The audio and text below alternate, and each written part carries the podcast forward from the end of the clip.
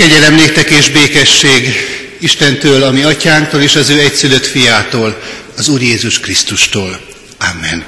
Hadd jelentsen be örömmel, a ma reggeli szolgálattevőnk Jánosini Bánszki Zsuzsa tanárnő lesz. Ő tesz bizonyságot itt a mai Isten tiszteletünkön. Rigóni, Rigó Robertni Hajnal Edina az imádság szolgálatát, és keresztesiné Baranyi Zita tanárnő pedig az igeolvasás szolgálatát vállalta. Imádkozzunk! Még nem tudom, hogyan szólítsalak meg. Keresem a nyomokat, amelyeket magad után hagytál, a jeleket, amelyek feléd vezetnek, a jó szavakat, amelyek róla tanúskodnak. Még nem tudom, ki vagy nekem, csak azt érzem, hogy közelítesz hozzám, most csend van, béke, hűs nyugalom, fodrozódó hullámok a tavon, várlak, súg, súg nekem a szellővel, biztos a hullámok kitartó áramlásával, hogy fogadjam el végre emberségedet, Istenem. Hallgassuk meg Isten igéjét, amely ma szól hozzánk az elveszett drachmáról szóló példázatban, Lukács evangéliumának 15. részében, a 8-tól a 10-ig tartó igeversekben. Isten igéje így szól. Vagy ha valamelyik asszonynak tíz drachmája van, és egy drachmát elveszt, nem gyújte mentem mécsest, és nem söprie ki a házát, és nem keresie gondosan, míg nem megtalálja. És ha megtalálta, összehívja barátnőit, szomszédasszonyait, és így szól, örüljetek velem, mert megtaláltam az elveszett drachmát. Mondom nektek, így örvendeznek az Isten angyalai is, egyetlen megtérő bűnösön. Amen.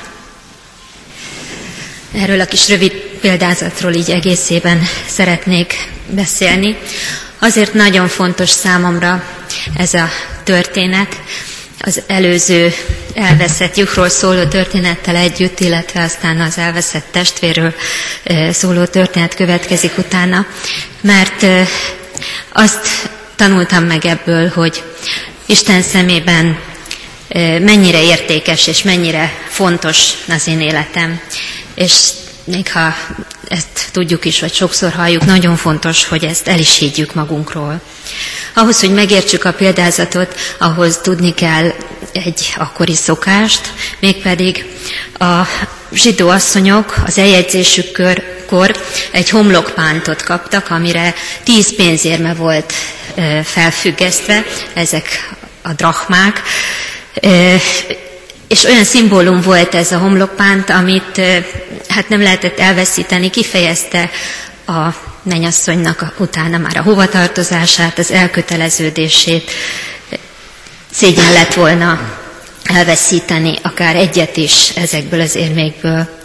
Külön-külön nem volt nagy érték egy ilyen kis pénzérme, de a maga helyén egyedülálló értéket képviselt a viselője számára.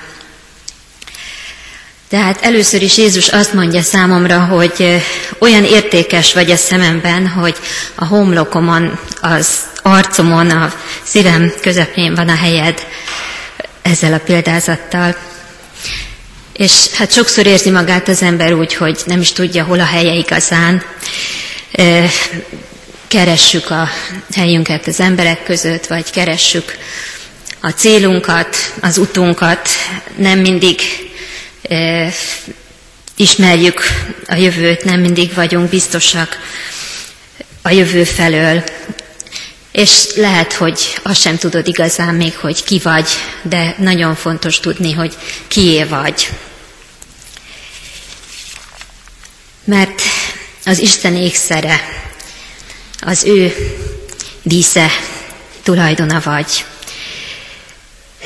De hát nincs mindenki a helyén.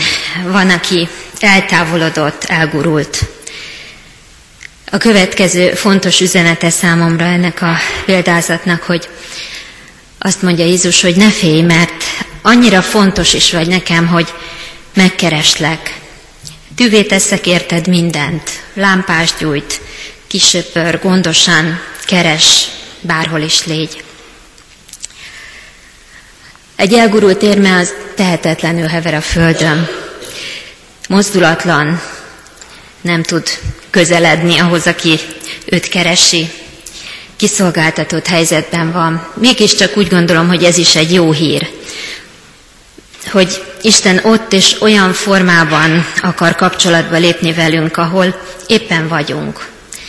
Nem feltétlenül csak a templomban, vagy nem feltétlenül csak az imádságban, az igeolvasásban, hanem bárhol megtalálhat. Az emberek között, ott, ahol egyedül vagyunk, esetleg a természetben, vagy akár a munkánk közepette is, bármilyen élethelyzetben ránk talál. A másik jó hír, hogy megtalál akkor is, hogyha nem fogadja őt kifogástalan rend. Vagyis nem kell megváltoznod. Pont úgy szeret, amilyen éppen most vagy. Nem kell előbb rendbe tenni az életünket. Nem kell megtanulnunk jobban, szebben imádkozni. Ha elgurultál, ha akár a padlón vagy, a porban, akkor is kell lesz neki, abban az állapotban, amiben most vagy. Nem kell tökéletesnek lenni, és nem kell hibátlannak lenni. Mert értékes és fontos vagy a számára.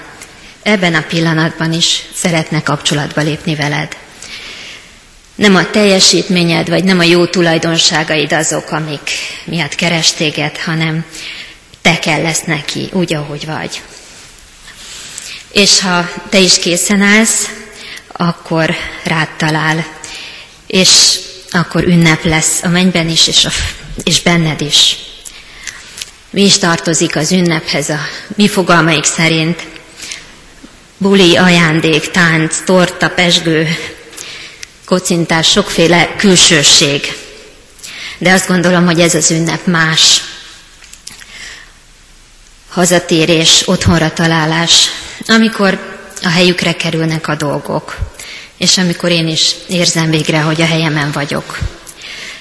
Mert lehetek bárhol, ha az Isten velem van, akkor ott én a helyemen vagyok. És nem a külsőségek számítanak. Próbáltam felidézni olyan pillanatokat az életemből, amikor éreztem, hogy Isten velem van, és így a helyemre kerültem. És ezek nem hangos vagy zajos pillanatok voltak, még csak nagy jelentős eseményekhez sem köthetők. Kívülről nézve nem is történt semmi különös. Nem ö, tudtam tenni ezekért a dolgokért, csak úgy hirtelen és váratlanul éreztem meg az Isten jelenlétét. Csak apró példákat mondok. Egyszer például rossz hangulatban sétáltam az utcán, kedvetlenül, szomorúan és sok ö, gonddal el voltam havazva, és akkor egy pillanatra, amikor az égre felnéztem, nem tudom, mi fogott meg, mert nem is sütött a nap. Felhők voltak az égen, és mégis szürke, fehér, kék égdarabkák voltak előttem, amik abban a pillanatban ablakot nyitottak a végtelenre. Egy pillanat alatt minden megváltozott. Békesség, remény és otthonosság érzése töltött el. Visszakerültem a helyemre, mert az órom hegyénél már tovább láttam, és már többet láttam, mint a lábam alatt futó poros út. De eszembe jut egy másik pillanat is, amikor valakivel vitatkoztam, és sehogy sem akartuk megérteni egymást. Belefáradva az érvekbe hirtelen elcsendesedtünk, és egymásra néztünk. És ez sem rajtunk múlott, hogy egymás tekintetében egymás igazi arcát, talán az Isten arcát láttuk meg egy pillanatra, és akkor a helyére került minden. És még egy példát szeretnék hozni, amikor először találkoztam Istennel kamaszkoromban egy templomban, mert természetesen azért a templomban is találkozunk Istennel. Tele volt ez a templom, és mégis olyan érzésem volt, mintha csak ketten lettünk volna ott, ő meg én. Hozzám szólt, engem várt, És hirtelen otthon éreztem magam. Nem azért, mert szorgalmasan jártam oda, hanem, hanem azért, mert ott megszólított, és mert meghallottam. Isten tehát ott lép kapcsolatba velünk, ahol éppen vagyunk, mert ennyire fontos és felbecsülhetetlenül értékesek vagyunk számára. Csak várnunk kell őt csendes készenlétben. És amikor megérezzük az ő jelenlétét, és a helyünkre kerülünk, akkor azt is érezni fogjuk, hogy az Isten angyalai és a világ mindenség táncolnak körülöttünk, ahogyan a példázat végén is hallottuk. Ilyen örömünnep lesz a mennyben, amikor a helyedre kerülsz, és ez a téged megillető hely. Imádkozzunk!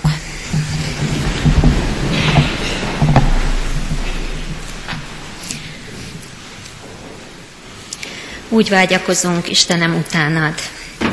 Vágyunk arra, hogy ránk találj, és megajándékozz bennünket a Te országoddal.